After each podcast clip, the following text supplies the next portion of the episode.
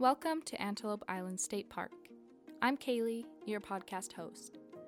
For this episode, we will be discussing winter life on Antelope Island. I spoke with Trish Ackley, Antelope Island State Park naturalist, about the winter conditions on the island and what you may find if you make a trip out to the island this season. Winter is a quiet season at Antelope Island. You can expect to see smaller crowds, good views of the wildlife, and you won't have to worry about bugs. Also, the island doesn't get much snow, especially compared to surrounding areas, so you can participate in any outdoor activity that you would in warmer seasons. We do have kind of a microclimate of our own out here. Uh, and all of that snow that we get along the Wasatch Range is lake effect snow. So the moisture is coming out of Great Salt Lake and just hammering those mountains to the east of the city. But since we're in the middle of Great Salt Lake, we don't get to take advantage of that. We don't benefit from that. It it misses us because it's it's getting drawn from the lake. Winter is my favorite season on the island.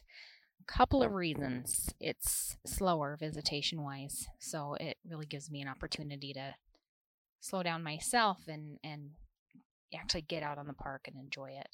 The animals seem to be more active Maybe it's because they stand out better against the snow that we do get.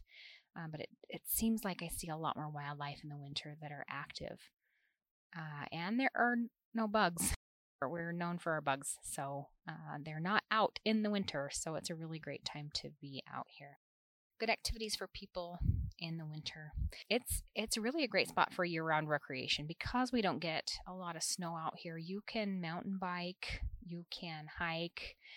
The roads are cleared. We, we do plow the roads. So if you want a road bike, you can. Great photography, astrophotography, stargazing, really anything that you can do in the summer, you can do in the winter, and there's fewer bugs. So that's great. Antelope Island is a great location for stargazing. The park is recognized as a national dark sky location, and despite being pretty close to surrounding cities, there are some amazing stars that you can see on the island. I asked Trish, what's one of the best locations for stargazing on the island? The best location, in my opinion, for stargazing is White Rock Bay.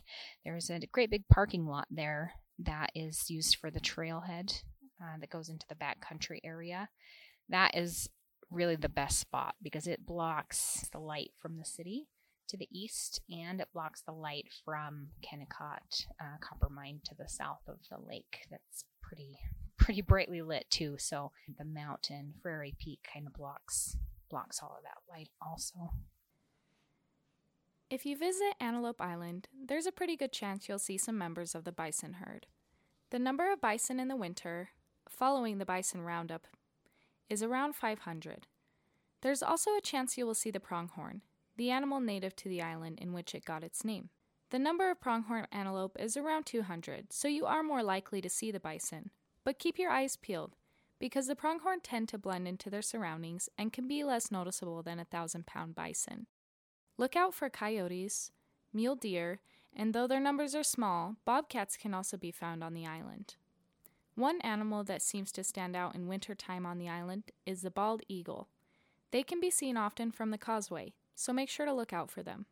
Trish explains why we see more bald eagles on the island in the winter time, as well as some winter adaptations that our island inhabitants have in order to survive the harsher weather.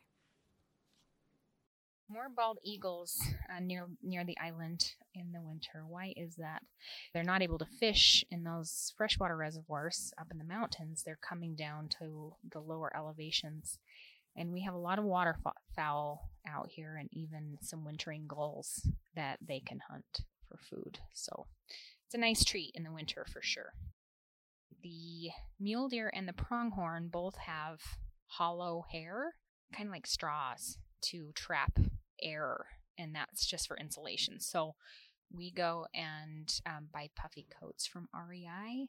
it's kind of like a, a, an easy way to trap that air and insulate us. And that's the same kind of principle with that hollow hair in the deer and the pronghorn.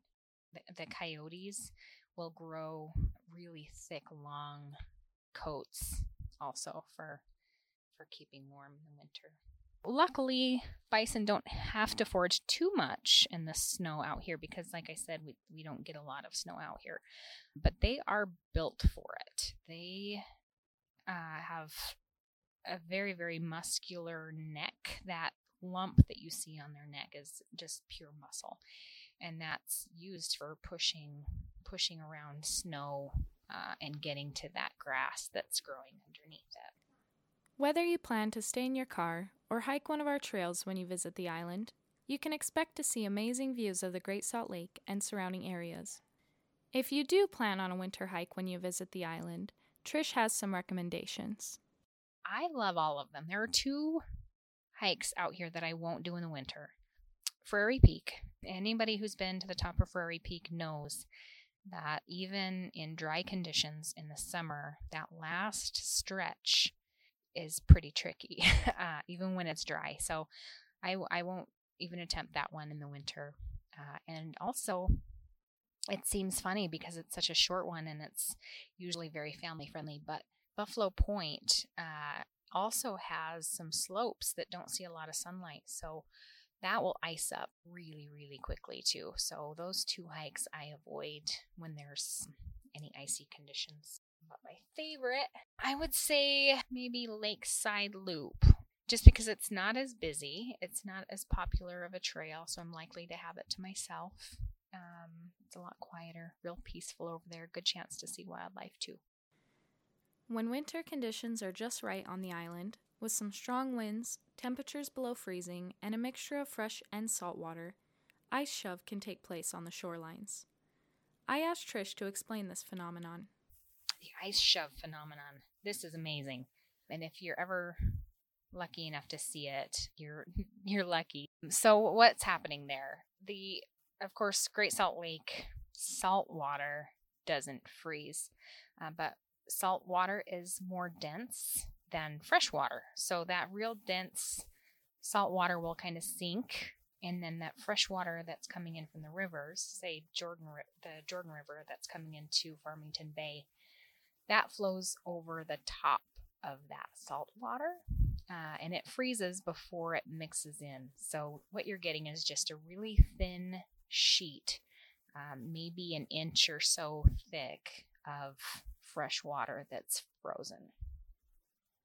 And so when you have that cap, and then we have a wind event, um, a real heavy windstorm, that sheet of ice can kind of shift and get rammed up against the causeway, um, which is where I've seen it happen. Uh, and that's where you just get piles and piles of um, just broken shards of glass. And it's very cool to watch. Uh, the sound of it, you'll never forget it. It's very neat. If you haven't been out to Antelope Island, winter is a wonderful time to do so. To access Antelope Island State Park, there is a $15 day use fee per vehicle. The entrance gate is open from 6 a.m. to 7 p.m. in the winter time, and the buildings are open from 10 a.m. to 4 p.m. If you are planning on visiting the island soon, it is important to remember not to visit the park when you are feeling sick. Make sure to practice social distancing, keep a safe distance from the wildlife, and pack out what you pack in.